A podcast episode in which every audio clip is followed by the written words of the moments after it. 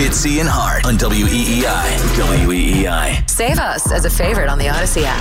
And take Boston Sports Original everywhere you go. Oh, yeah. Oh, yes. Oh, yeah.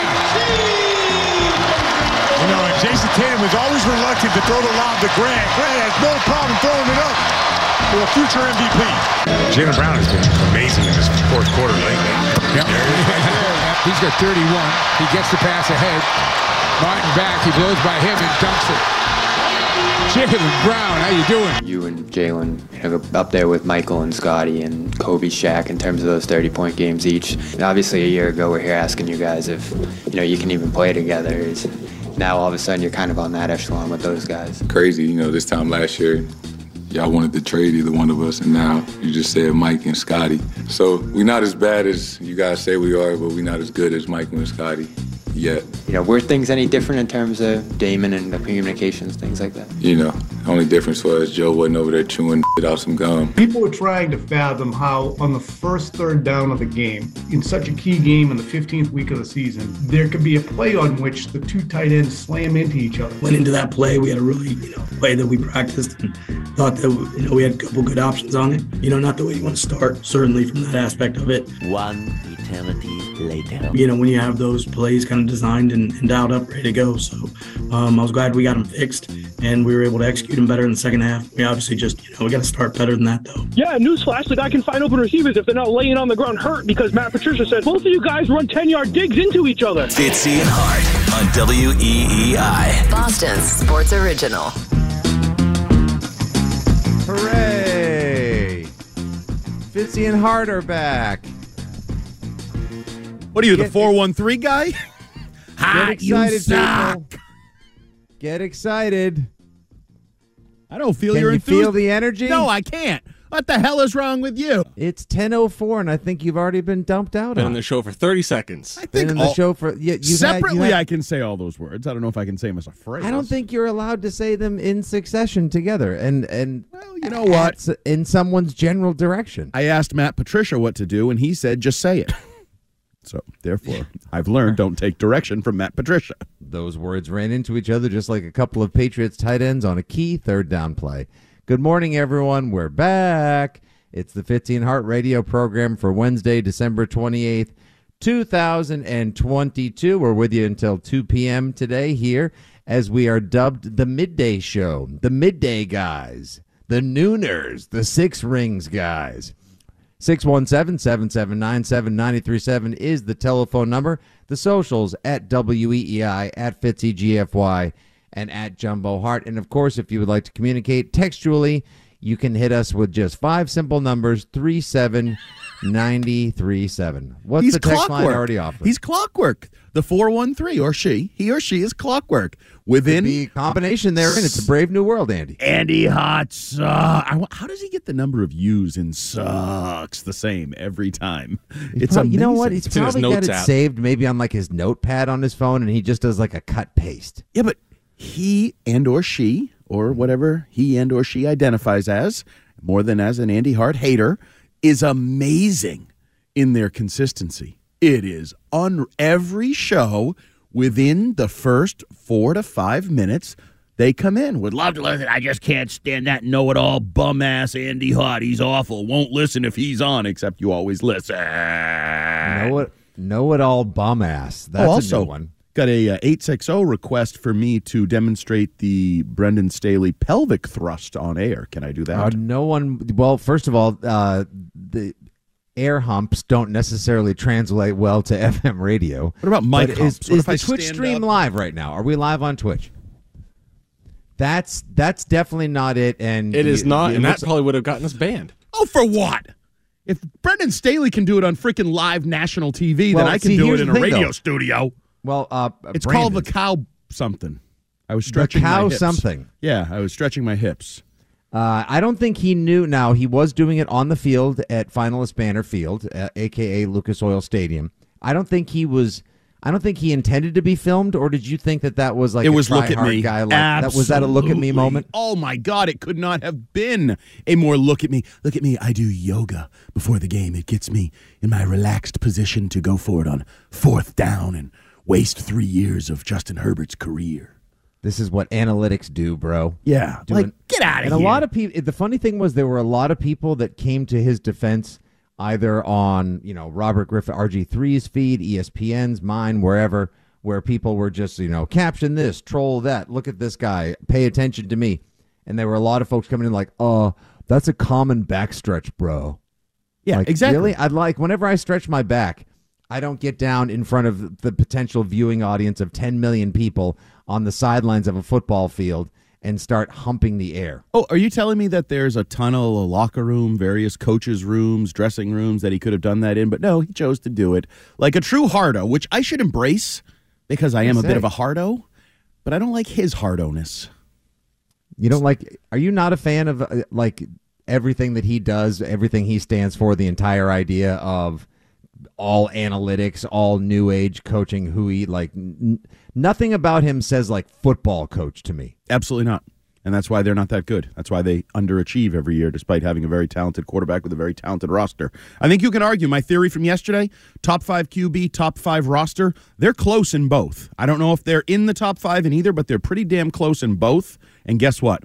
They've done nothing with it. So what could do? Are they successful in spite of their coach, you think? Yes, 100%. 100%. So let's play radio then. What would Bill Belichick the coach, not Bill Belichick the general manager or 19 other jobs, what would Bill Belichick the coach do with these Los San Diego Chargers? Win the Super Bowl.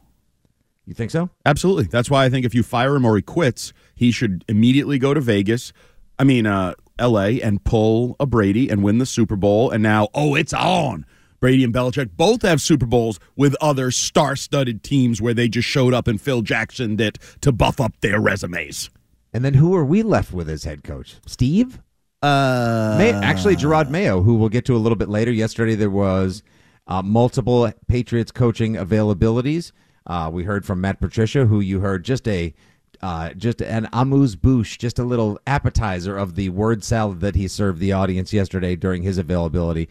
I actually watched that yesterday, Andy, in the afternoon after our show, and then I watched it late at night as I was doing the show rundown for today's program. I fell asleep twice. It's a 12-minute clip. I literally fell asleep twice. Well, maybe you're overworked and underpaid. Sounds like I worked. Or you passed out. Were you drunk? Nope. You haven't started your what is it?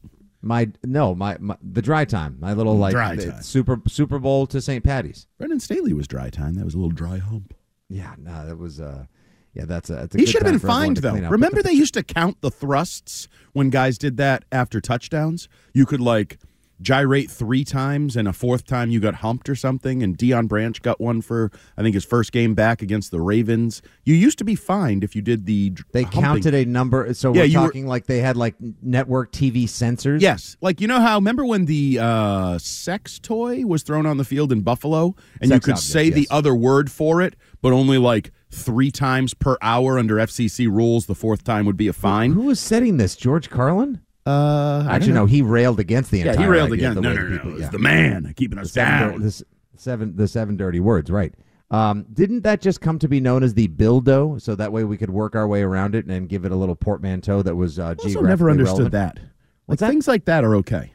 Yeah, it's a clever name, like masshole. You're allowed to call us that. It's the word. I can hear it. The Oxford English Dictionary, I'm going to feel free to say it on the way. I didn't say Urban Dictionary. I said OED. Or when they bleep the F word and you're like, but I heard basically all of it. You kind of took out the but I know exactly what that was. In the K. Yeah, I heard. Even my kid would know exactly what you said. The rules are just so stupid. Either get rid of the whole damn thing and don't let anybody use that phrase, those words, those letters, or, let us speak freely.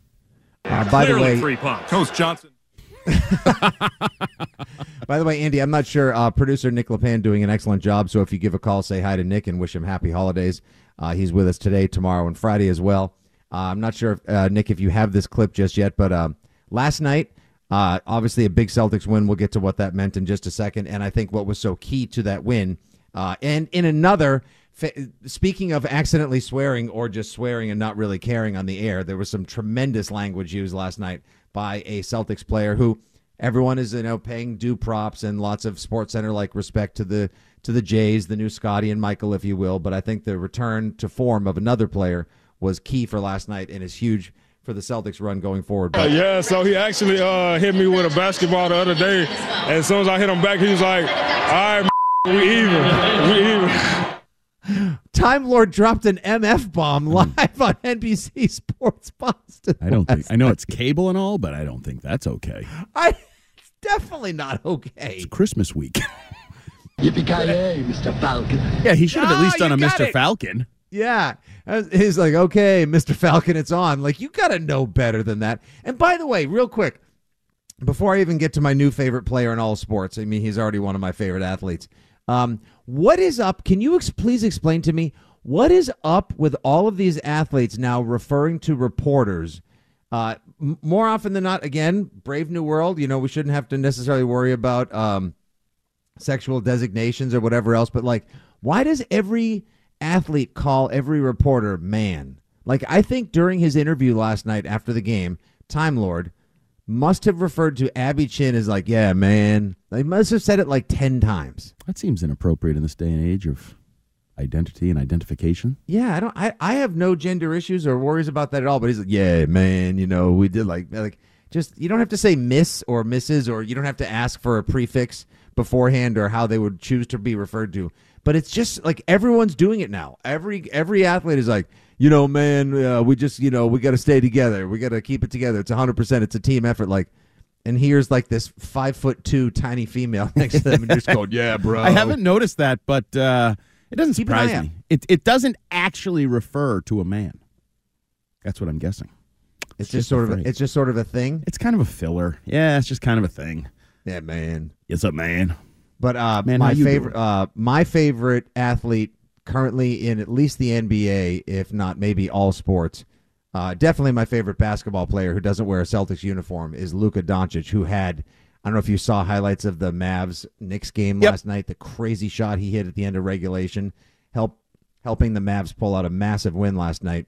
Luka had 61 points. I think he had a triple-double. I think it was like 61 points, 21 rebounds, 10 assists. Like, yes. A game...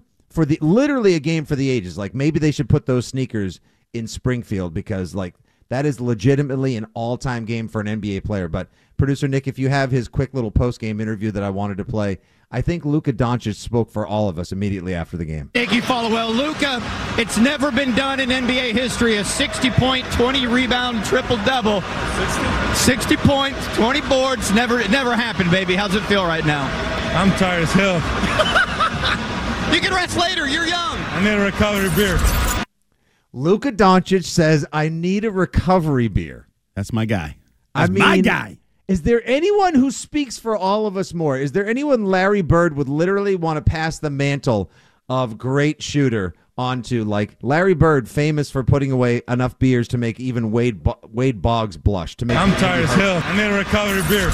You know it's scientifically accurate, too, right? Like, it's proven. Yes. You dump a little salt in a light beer is one of the best recovery drinks you can have. Yeah, there are actually beverage companies that make these sort of like 4.5%ers with like lime and sea salt in them, which is kind of perfect. True story. My pediatrician from the end of high school through college was the son of a famous author, Kurt Vonnegut's son, believe it or not. And he used to tell me, when I would go meet up with him, he's like, so you do sports and stuff, you know, what do you like? I was like, yeah, sometimes I play basketball and track team. He's like, yeah, listen, whenever you finish a workout, don't have a Gatorade. I was like, oh, really? He's like, yeah, that's just sugar and garbage. Just go home, chug a Miller Lite. It's fine. I'm the healthiest man alive. I'm so recovered. Turns out 10 years later, that doctor went to rehab. Yeah, I'm not surprised. All right, we'll talk about a big Celtics win last night. We will get into what in the holy Hades the Red Sox are doing. I don't get it, Andy. I'm surprised Bradfo was even able to get out of bed, let alone compose himself and host the morning show today. He would be so depressed over the state of Red Sox Nation.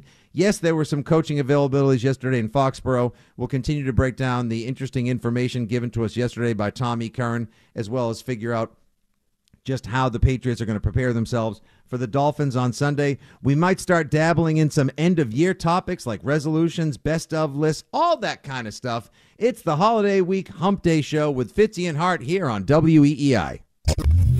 Your home of the Sox. Now, here's what's trending on WEEI. Trending Now is brought to you by Owican 180 weight loss. The Celtics, they beat the Rockets 126-102 last night. Jaylen Brown and Jason Tatum had 39 and 38 points respectively. The C's host the Clippers tomorrow night. The Bruins, they lost to the Ottawa Senators 3-2 after a shootout last night. They got goals from Jake DeBrusk and Pavel Zacha. Alex DeBrincat scored the lone shootout goal. The Bees are back in action tonight as they head to New Jersey to play the Devils. Puck drop for that one is at 7:30. Two now former Red Sox pitchers have signed elsewhere, as Rich Hill signed with the Pirates on a 1-year deal, and Nathan Eovaldi signed a 2-year deal with the Rangers. NFL news, Tua Tagovailoa has re-entered concussion protocol for the third time this season. His status for Sunday's game against the Patriots is now in doubt. The Washington Commanders have benched Taylor Heineke to go back to Carson Wentz, and J.J. Watt announced yesterday that this will be his last NFL season as he plans to retire. Don't miss Gresh, Razor, and Milbury Tuesday, January 2nd, from 10 to 2, broadcasting on location at Timeout Market in Fenway, just down the street from Fenway. It's going to be classic on Boston Sports Original WEEI, and that's what's trending now on WEEI and WEEI.com.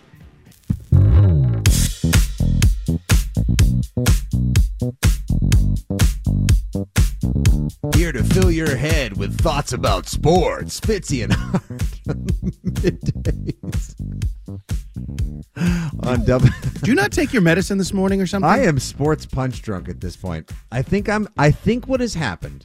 It's Fitzy and Hart here on WEEI. You can give us a call at 617-779-7937. Literally everything is on the table. We'll be talking a little Red Sox today. In just moments, we're going to start tearing into the front office with our frustrations from the inactivity over the Fenway offseason. A little bit of Celtics will get splashed in. Of course, because you know you got the Six Rings boys. We're going to talk plenty of Patriots as well. And hey, if there's a little something national or end of year on the table, feel free to go ahead and just drop it on by the show anytime. 37937 is the text number as well, at FitzyGFY, at WEEI, and at Jumbo Hart.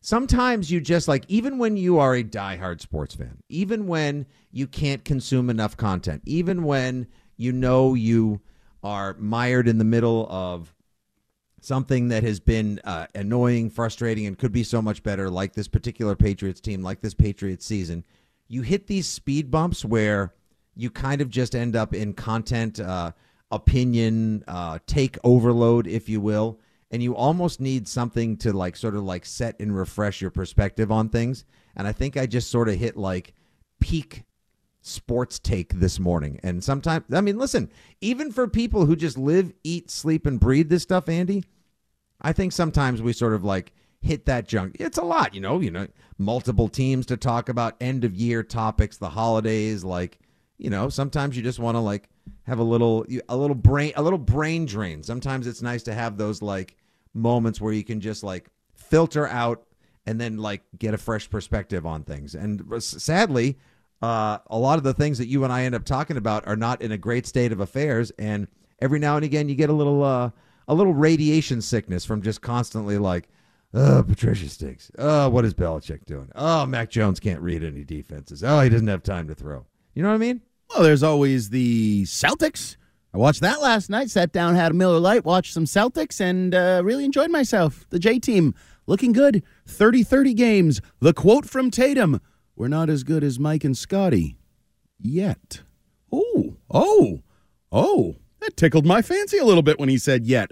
And I'm not always the biggest Jason Tatum supporter, but the fact that they've been doing ridiculous things, Brown and Tatum, so far to start the season. And now we're talking about... Forget about just all-stars, Andy. They could be... Could you see them as tandem all-pros this season? No, all-NBA. And you know who's rooting for that would be Jaylen Brown, because it adds like $100 million to his Supermax. Oh, can he? Is there something beyond Supermax? Is there like Ultramax? Whatever it is, he can get it with an All NBA top 15 finish, and it literally makes him a $50 million a year player on his next contract extension, which I'm fine with, because if that's, you know, with the Celtics is the only place he can get that. So if both of those guys are riding high on their Supermax extensions with the Celtics, that's good news for the future. But in all seriousness, they're fun. They're like potentially on the road towards doing special things this season and beyond. Yep. The plan is coming to fruition before our eyes. Time Lord is back out there getting every rebound, giving them second chances. Like, Joe Mazzulla misses the game because he's got some weird eye infection. Players didn't even know it until the opening lineups were being announced, and whatever. Yeah, did you hear that? Like, that was fascinating. There were a lot of little Mazzulla topics therein as well, and part of me wonders, or at least now, it hasn't exactly been the stiffest competition, though they did take care of the Bucks on Christmas Day.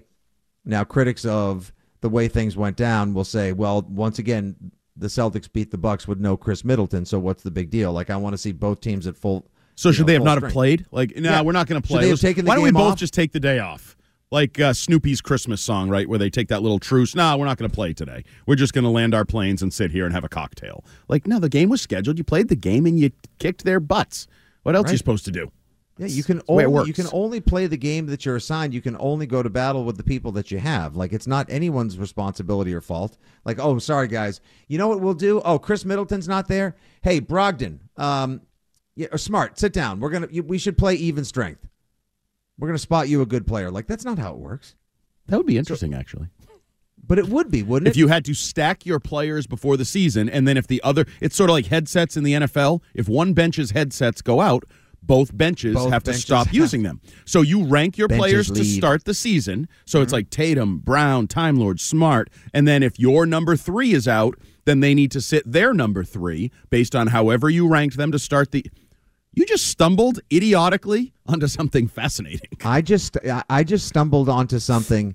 I would like to introduce a new segment here on the Midday Show with Fitzy and Hart. It's called New Rules, or Our Rules, Deal With Them, because I've long opined for the worst team in the NFL to play the college football champion just for fun in a charity game. And I've always smoked the college football one. That would be awesome. I'd watch the blank out of that game. Relegation? Relegation in pro sports in America would be spectacular. Look how good it is and look how bad it could potentially be for teams in the EPL. It makes people play down to the final whistle. Here, it's like, let's put in Curtis Painter so we can get Andrew Luck. Like, you shouldn't be rewarded for sucking. You shouldn't be rewarded for crapping the bed. You shouldn't be rewarded for tanking or setting your season asunder. Like, that's not cool. So if relegation were introduced and 2 or 4 teams got sent either to the USFL or the XFL, I would be all for it. And now, if in the NBA, let's say at the start of every season, Andy, you get, let's call it like 2 even Steven clauses, or like 2 times a year you're allowed to play the, hey, one of your guys has to sit down. Like, the Milwaukee goes into the Christmas Day game, like, Chris Middleton can't play. That's too bad for you. Yeah, well, we're using our Uno card that says that we get to take one of your best players off. And so Brogdon can't play. Ooh, I like the Uno idea. The one where you switch hands. We're actually going to take your team. All right, so there's an Uno deck. Yeah, and you can do reverse squads. And so now the Bucks get the sell. Okay, we're definitely losing our minds only a half hour into a 4-hour shift. This is... and it's not the dumbest thing I've heard. It's actually fun. I mean, it's happened when the Rams-Cardinals traded teams. They just flat out traded rosters and swapped and moved on. So, we can talk about these. The one thing I've never understood, and I don't know if you know enough about this to answer this accurately. I'm going to guess no, but... sensitivity training. I know that. I did mine yesterday online. So what are the financial ramifications in soccer for actual relegation? Do they have TV contracts? You lose your share and then drop down and you get like the lower league share. So if you were the, Panthers or whoever, the Texans, and you get relegated to the XFL, you go from cutting a check for $200 million to $10 million. No, you do. Not. $2 million. And so the infrastructure of the team, you're not in the same draft portal. You don't have as much money to sign the elite players. You don't, like, everything goes down, and you have to basically then start using, you don't have 4-star restaurant money anymore. Now all of a sudden you've got corner diner money, and you got to have a slush fund. You got to have like an emergency, like, we're going to have to live off this for a while because till we can get back up into the big leagues where we'll get our big paychecks again. It's really interesting because I've never... I've long been fascinated by the idea of relegation, how damning it must be when it actually happens to you, but then at the same time, like, how unbelievably rewarding it is to, after a couple of seasons off, going back from just being like a scrapper club league team, getting your way, cutting your way back into the EPL. Like, it's huge. It makes these teams compete, even if like the title for the EPL is long since secured by Liverpool, Arsenal, Man City, Man U, etc. You've got all these teams like Crystal Palace and Brighton, etc., always playing to the very end because they don't want to end up in the bottom and get kicked to the curb and have some other club league team take their place. And now they're languishing in the veritable EPL equivalent of the USFL or the XFL. I've often thought developmental and feeder leagues like that just help each other stay competitive, raise the bar, raise the level of talent. And I wish the NBA did so as well. Yeah, you know who I wouldn't want to be in this scenario? Because I actually think it's not really that hard for players and coaches. You show up and play your sport. Mm-hmm. It's like the accountants and the lawyers and everybody behind the scenes that, you know, marketing people. Yeah, like deal with a totally different, like, yeah, we were in the NFL last year, now we're in the USFL. And just like the, you go from everything. Having one of those giant digital billboards on 93 heading into the city to all of a sudden you've got someone like flyering windshields. Right, like think of the ops guy. So your budget to travel this year is $10 million. So you're booking all the best hotels, all the mm-hmm. best charter flights, this. The next year you're like, how much do I have? $100K for the whole season? Oh my God, we're staying at the lowest of low hotels. Like we're right. like flying coach. We're staying at Red people. Place or right. Hyatt Roof or something like that. I was going to be careful just in case any of them are sponsors. That's why I made sure to merge brand names and didn't actually call out one. So you could offend more than one at one time. Good, well done, well played. Did I not say at the start of the show, like every show, we are equal opportunity offenders? Okay.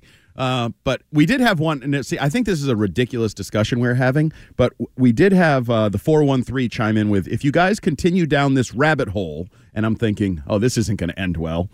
He says, this is must-listen radio for the rest of my day.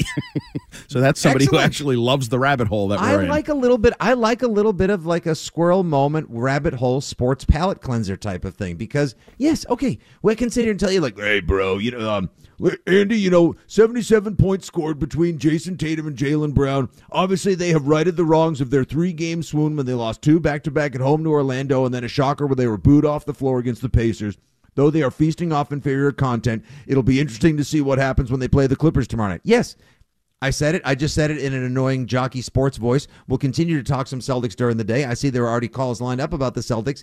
That's great. I just don't want to have to always spoon feed everything in regularity and in like a content order the way that people expect it. Like, the part of the fun of us being the midday fill-ins is that sometimes we're going to need to do a little something off-key, off-kilter, or down the rabbit hole of sports radio to keep ourselves.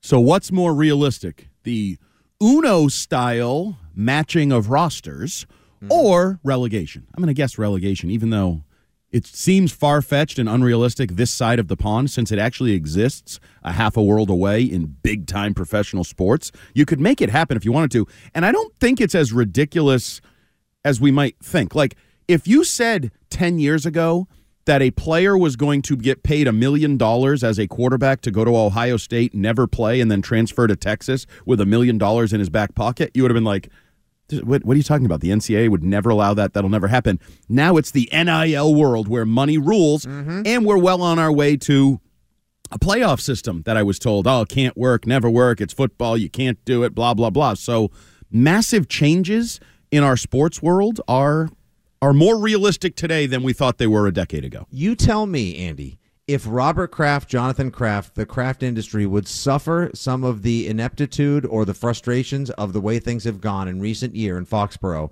if they knew you could go from the gold standard of American sports, North American sports, period, Sean Spicer voice, period, let alone the NFL, to all of a sudden like, hey, do this for one more year, there's a chance you guys are going to be the premier franchise of the XFL. How would ticket prices work? Ticket prices were... I don't think people even have to worry. You don't have to worry about that. Andy, do you know how much tickets we're going for on Christmas Eve? Now, I know, again, it's Christmas Eve, freezing cold. People thought the team was checked out. We've heard callers even this morning. I heard Bradfo taking a call at 9:30 today, a loyal diehard, like saying that they had already checked out on the season as well, and they were done with this team. You and I have been hearing this time and time again on the radio, on the podcast, in the socials. What do you think the franchise would say if people called in? Or rather, like the listenership was saying, like, no, I'm really done with this, number one. And number two, the league said, you guys are one season away from being sent to the minors for a while. I mean, ticket prices on Christmas Eve. Yeah, but that was secondary market. I'm talking about actual ticket prices. Oh no, they plummet. They go. So you're a season ticket holder spending your $3,500. The next year you're spending $350.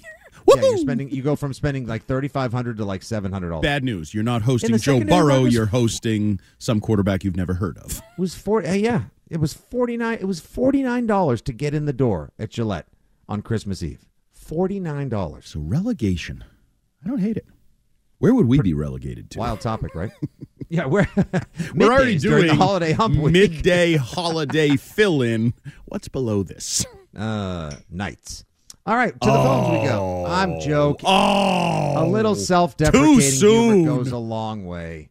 All right, to the phones we go. We have a hodgepodge of call. See, I like this. Today feels. You know what? Today feels like the kind of day where I just want to, like, you know, I'm gonna eat some breakfast for lunch. I'm gonna have some dinner for breakfast. Like a little bit of everything here. It's a variety midweek grab bag type of show. What did they call it? They called it a What If Wednesday on the previous iteration of the midday program. I'm going to call it, sometimes another radio station calls it the Agenda Free Friday, Free Form Friday. I'm going to call this a Whatever Wednesday. Whatever works Wednesday. How about that, Hart? Whatever. Okay, perfect. To the phones we go. Line one, Matt is in Rhode Island, friend of the show. He wants to talk about Jason Tatum and the Celtics. Good morning, Matt. Hey, good morning, guys. You guys have been steady on the grind since last week. Doing great, man. Doing great work, and I prescribe you as many recovery beers as you want. Okay, thanks. I'm gonna have a couple of Lucas this afternoon. Absolutely. Luca, my daughter wears 77 in all her sports, so we love Luca. Oh, nice. Anyway, of course it's the Jays with the Celtics, but it's gonna come down to other players. And my guy Marcus Smart, he's averaging over 7 assists. Yep. I think he's really coming into his kind of second career, maturity-wise. He still has that flair like he did on Christmas night. So if you saw, you guys got into it with the bench a little bit, but that's Marcus, and that's the energy he's going to bring. But as far as efficiency on the floor, if he's this kind of efficient going forward, I don't think they're going to be beat. I think they kind of lapse, when they play the Orlandos. No excuses, but they just don't get up for those games like they do against the guys who you're going to get up for. You know what I'm saying? So, I love the team, and I love what Missoula's doing. He's just kind of, not making it about himself. I know the guy can coach. I just love the team. Thanks, guys. Thank you, Matt. I appreciate the call, brother.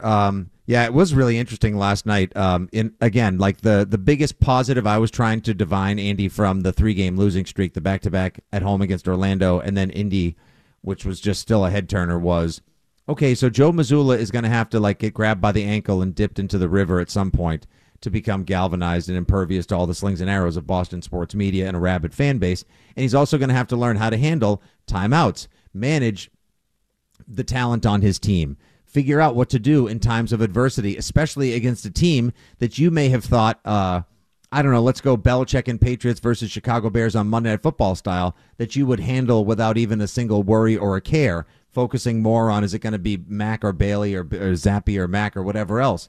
So there could be some positives that come from the negatives there. I'm just curious, do you think Celtics fans, like the diehards, those that are just totally locked on green, right, the green teamers, do you think they attribute the Celtics' rise over the last couple of seasons more towards things like Time Lord playing world-class all-NBA defense?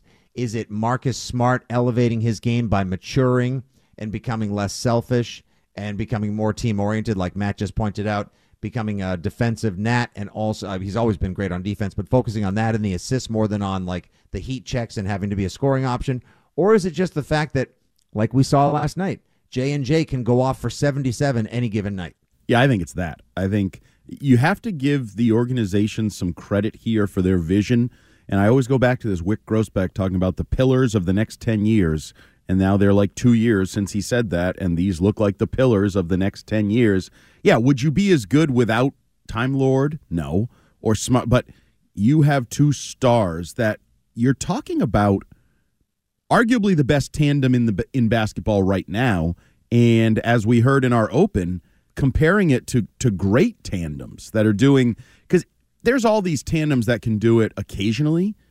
This these guys are putting like 30-30 regularly. Like, it's just, okay, 20-20 is a given. They're going to get 20 and 20. But on some nights, many nights, they're going to get 30 and 30. So, yes, I think it starts with the star power and their relationship and, you know, Tatum joking about, a year ago you guys wanted to trade one of us and we couldn't play together.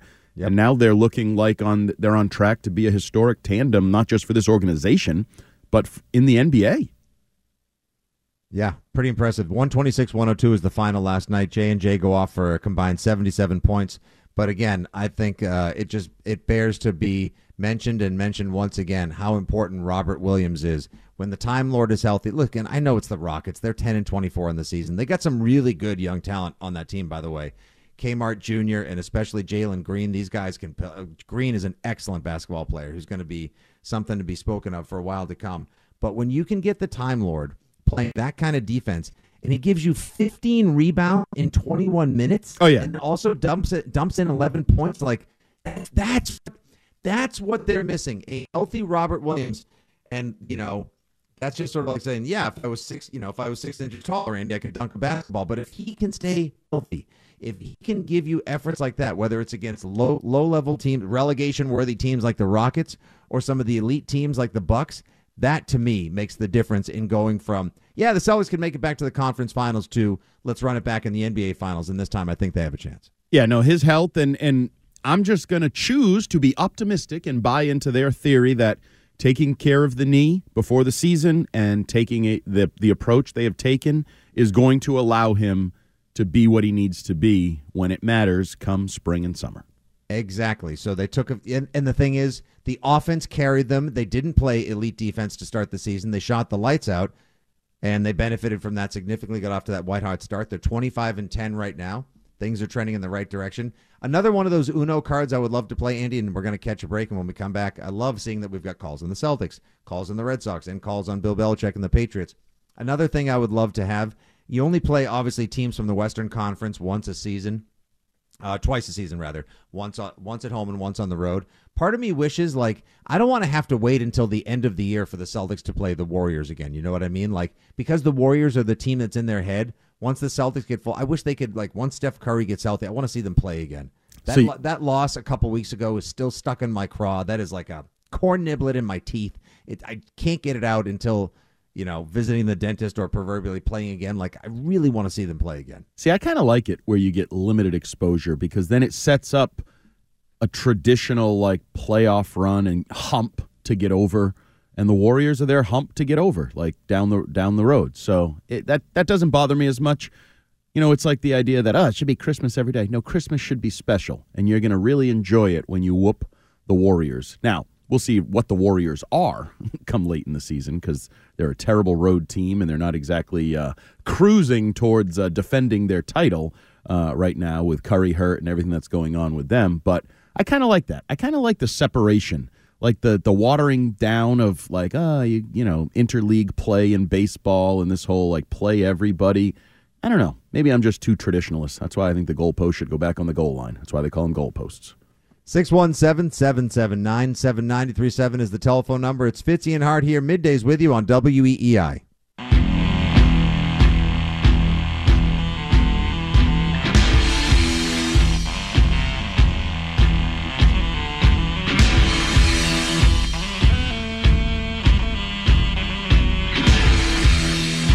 Just a couple of icky thumps talking sports. On a Wednesday, Fitzy and Hart here on the Midday Show and WEEI. We'll be with you today, tomorrow, Friday. We'll be on the afternoon show on Monday. We'll be on night. We're everywhere. Wherever sports radio needs to be spoken of, wherever random relegation topics, Bill Belichick bashing, Celtics praise, Red Sox inquiries, and so much more are to be had. You know your guys are up there on that wall because you need us up on that wall. When we went to break, Andy, we were talking a little bit of the Celtics, Golden State, the key to success for the Celtics as well. I agree that obviously long-term health of J&J is the most key component to the Celtics' health, but I still think it's the little things that helped them begin that turnaround last year. Marcus Smart deciding to play the point. Marcus Smart playing better defense, Marcus Smart being less selfish, Robert Williams ascending and evolving into one of the best defensive players in the league, and we saw how difficult it was for them to compete and keep up and run that high-level defense last year with Ime Udoka, now obviously Missoula, when Time Lord wasn't healthy.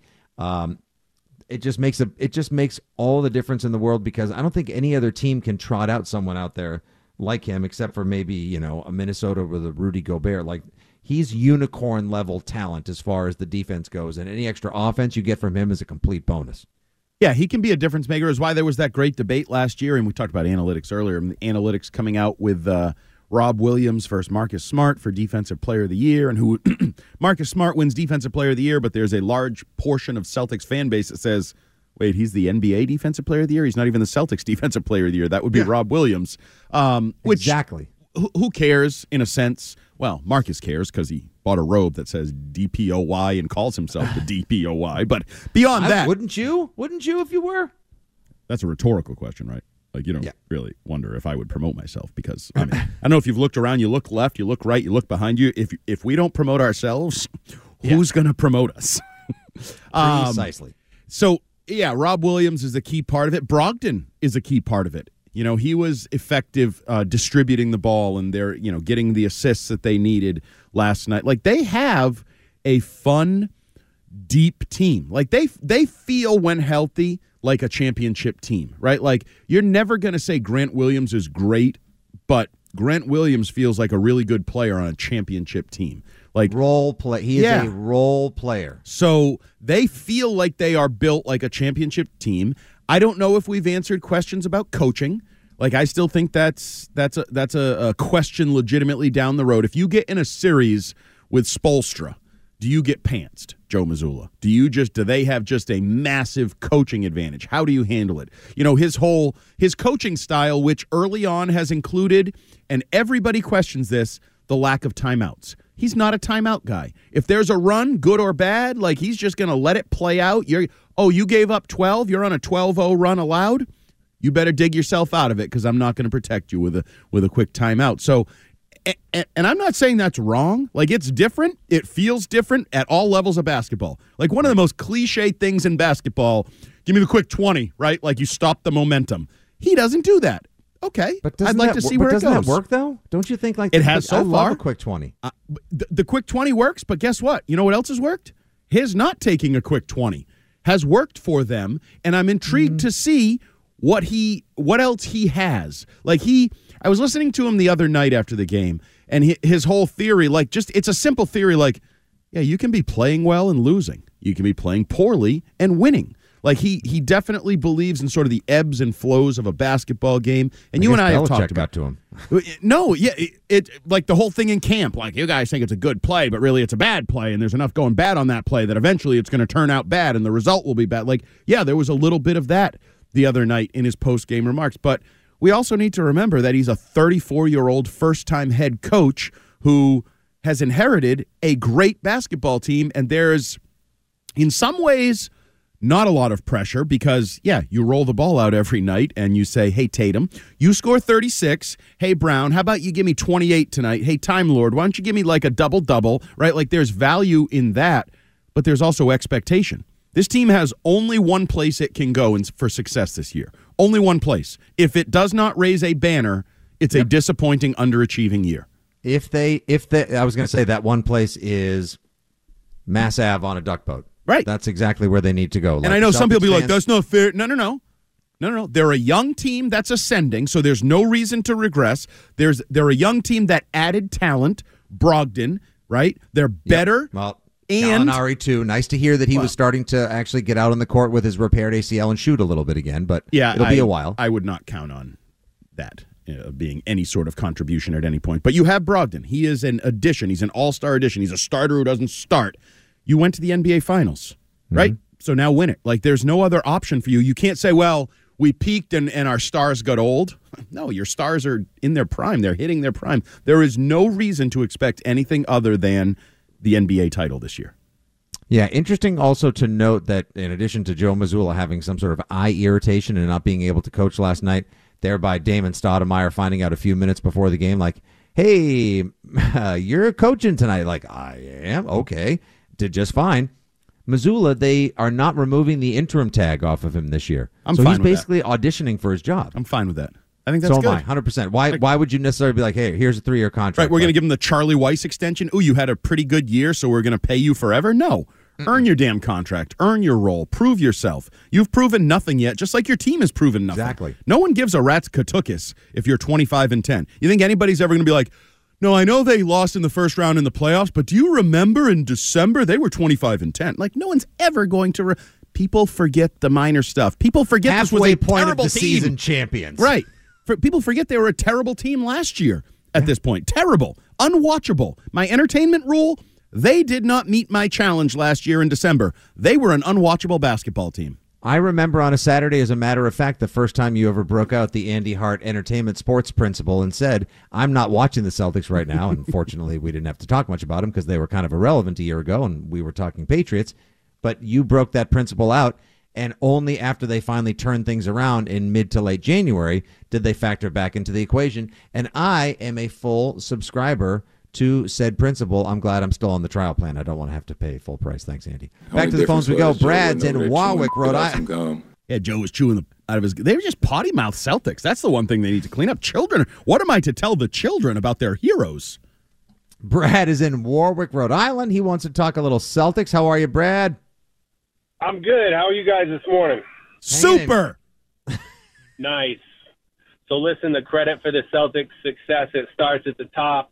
Whip Grossbeck, getting rid of Danny Ainge, sticking with Brad Stevens, understanding, building a team, what that means. Forget the trying to win blockbuster trades and bring in big free agents. All the core of the team was all through the draft now, and wasting time with that. The big team building now, if you look at all the teams in the NBA that are trying to come up, they're stockpiling draft picks. They're trying to build with young talent through the draft. That's just how it goes now. Right. It was the Warrior way for a while, kind of building, drafting, and then adding to. Now it feels like it could become the Celtic way of doing business if they can finish this step and win a couple titles in the next few years. 100%. Well, it's becoming the way. You look at Oklahoma City, Orlando, Houston, even Ainge is trying to do it now in Utah. They're getting as much draft capital as they can for their free agents who weren't working out together. And the days of trading for the blockbuster max free agent are over. For a while, you had to do that because of LeBron changing the balance of power in the league, hopping around if you wanted to compete with him. But that's not how it's going to go anymore. It's proven that doesn't work long term. Right, and that's why. You're not going to build. That's why it's changed, is because the Nets have failed and teams like that have failed. That's why you are seeing people look in a different direction. But guess what? If the Celtics fail, and some of these young teams even fail to get to Celtics level by drafting and assets, the pendulum will swing back the other way, and people will look for the easy way out, which is make a trade for a superstar. Well, you have to be able to identify talent. That's the caveat. I mean, Philly tried it. They were actually ahead of the curve. They were just horrible at identifying and developing talent, and so that blew up in their face. Right. Anyway, it starts at the top, guys. That's my take. Thanks, Brad. Good take, Brad. Thanks very much. 617-779-7937 if you want to jump in on Brad's line right there. Yeah, we were told to trust the process for so long, and they identify. Obviously, like in Philadelphia, they nailed some talent, Andy, because Embiid is a generational talent. The guy can do everything. He's amazing. Can't stay healthy for a full season. Can't win. But he's awesome. And then Ben Simmons basically grabbed the process, if you will, watered it up and threw it in the toilet underneath his tuchus. Yes, because he was sad. Because he was soft and sad. And can't shoot from under the basket. No, he can't really at all. Really can't shoot from anywhere on a basketball court, which seems flawed. You probably could have disclaimed that with, you didn't even have to qualify that. He just can't shoot. Like, isn't that amazing? He's got one job. He's a basketball player. He's a long, lean basketball player who should be the next Magic Johnson, and he cannot score the basket from anywhere. Because I always yell at my kids and his friends, like when they say, this guy sucks. And I'm like, he was the best player that ever came out of his high school, his college, right? Like when you reach the pro level, you're elite. But Ben Simmons is the counterexample to that. He made it to the pros without being able to fulfill, which is what is generally seen as the basic requirement of doing the job, like putting the ball in the basket. Scoring, right? Shooting. Like it really is amazing that. And not only did he reach it, I mean, he's a star based on his contract. Now, the star is fading a little bit here of late. You could say that as well. And as far as it goes to stockpiling draft picks as well, you have to be able to move those draft picks. I wonder if Danny Ainge, in his sort of like blowing up and rebuilding of Utah coming out of his Celtics experience, will have taught him anything, because I feel like a million different times, sure, he's largely the architect of this team now that is winning games hand over fist and is considered an NBA Finals talent. But weren't there a couple of times where, like, in the middle of the season, you wanted him to pull the trigger, like, come on, Danny, they need another wing, like, come on, get us a bench score, get us a marksman, get us a sharpshooter, get us another big, and he just kept holding on to all those draft picks, so we could ultimately have Nesmith and Romeo Langford, who did a whole lot of nothing except ultimately, you know, net us Derek White. Yeah, no, there were definitely times where people thought he was worried about winning the trade or overvaluing his assets and his picks. But in the end, you do have to give him basically full credit for this roster. I mean, right. When you look at I know not Derek White and I know not Brogdon, some of the things they've done of late, but the top four, using our little game from earlier, if you had to rank your top four players heading into the season for purposes of sitting out and matching the other team, the top players are Danny Ainge draft picks. Smart, Brown, Tatum, Williams. Your top four. The core you're building around are Danny Ainge draft picks, right?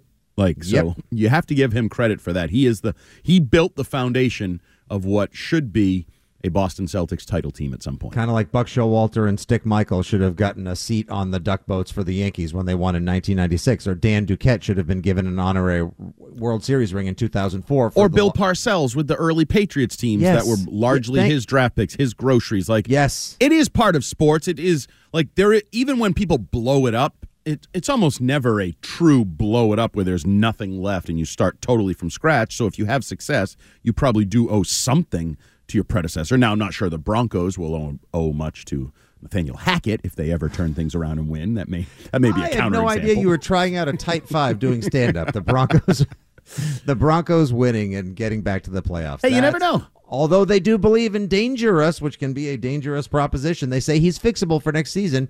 We'll see. And who potentially could be his coach? We will get to that a little bit later in the show. But when we come back, speaking of getting blown up, I'm sure the brass is going to blow me up for being a little bit late going into the break. When we come back, your Fenway frustrations. Nathan Eovaldi, gone. Rich Hill, gone. Joining Xander, joining Vasquez. So many Red Sox making their way out of Fenway. Who the hell is going to play for your team next year? And are they going to validate the highest prices in baseball? We'll discuss in hour number 2 of Fitzy and Hart here, middays, WEEI.